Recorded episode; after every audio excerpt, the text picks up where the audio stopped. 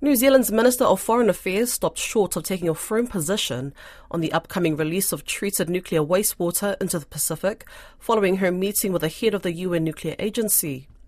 Anti nuclear activists have called repeatedly for New Zealand to take firm opposition, given the country's long anti nuclear stance. Nanaia Mahuta met with Rafael Grossi in Auckland before he travelled to Rarotonga to meet with Pacific leaders. Lydia Lewis spoke with Nanaia Mahuta after the meeting.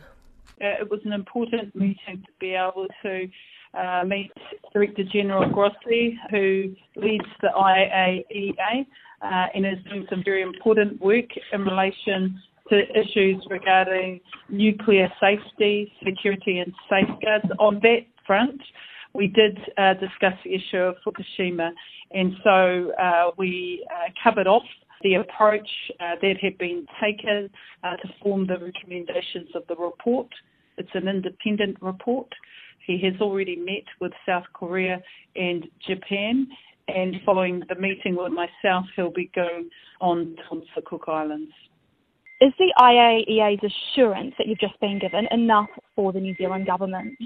The IAEA has a number of measures by which it considers in terms of the safe release of nuclear wastewater uh, to the ocean. It's an independent report. Uh, so now he is undertaking the process of engaging with Pacific partners, and that will be reflected in a meeting tomorrow in the Cook Islands. What does this say about Pacific solidarity? Because I know that Pacific nations are still divided on this. Some assured, like New Zealand and others, not so much. What is your message in regards to solidarity in the region on this issue? Well, first of all, uh, the IAEA report uh, identifies uh, through science uh, what uh, threshold of safety is required to release uh, nuclear wastewater into the ocean. it's an independent set of recommendations. I am encouraged that the IAEA has taken it upon themselves to engage uh, with the Pacific to hear their concerns uh, and the nature of their long-standing worries about the impact of nuclear testing in their region, the health of the oceans, uh, and uh, gain uh, some further insight about their response to the report. Absolutely. You just mentioned uh, your science and the importance of that, but an expert on the PIF panel has said that the science doesn't all add up. And New Zealand is part of the Pacific Islands Forum, and essentially this panel is giving advice to the forum.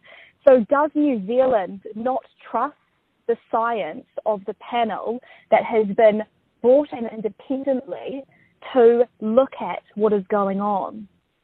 No, this isn't a matter of whether or not New Zealand trusts the science fraternity, whether it be the IAEA or the PIF.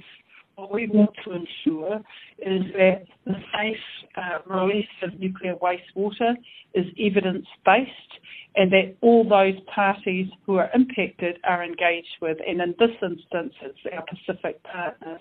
So we're very clear about that. We know that the IAEA is an independent body. Uh, the science uh, continues to evolve. And I'm sure that's going to be the active conversation that will occur with Pacific partners is how can we continue to be informed by science to have greater assurance that if nuclear wastewater is released, that there are adequate safeguards over a long period of time to protect our ocean space. And that's at the heart of the conversation uh, that needs to be had. And following the report from the IAEA, do you have that assurance? Following the report from the IAEA, the process is that the IAEA will engage with the Pacific Island Forum, identify the process that they went through, the science uh, consider- scientific uh, considerations, also the collaboration that they had uh, globally on the science, to identify uh, why it came up with its set of recommendations. There'll be an open opportunity, I'm sure, uh, for the Pacific to reflect back their concerns. But the decision ultimately around the release of wastewater is not a matter for the IAEA, it's a matter for Japan. So there's still some conversations to occur uh, before decisions are made of that nature. If Japan goes ahead with their release, uh, there is a press conference later this week where I understand they may be announcing a date. Will New Zealand support that with the information, the science that is in front of you right now? New Zealand continues to stand alongside Pacific partners to ensure that their concerns are adequately taken on board. We've been consistent about that. In bilateral meetings with Japan, this as an issue uh, that we are very concerned about. So we, uh, like Japan, uh, await uh, to hear the outcome of tomorrow's meeting from Pacific Partners. We are a part of the Pacific Island Forum, uh, so we will ensure that our voice builds and bolsters the interests of the Pacific.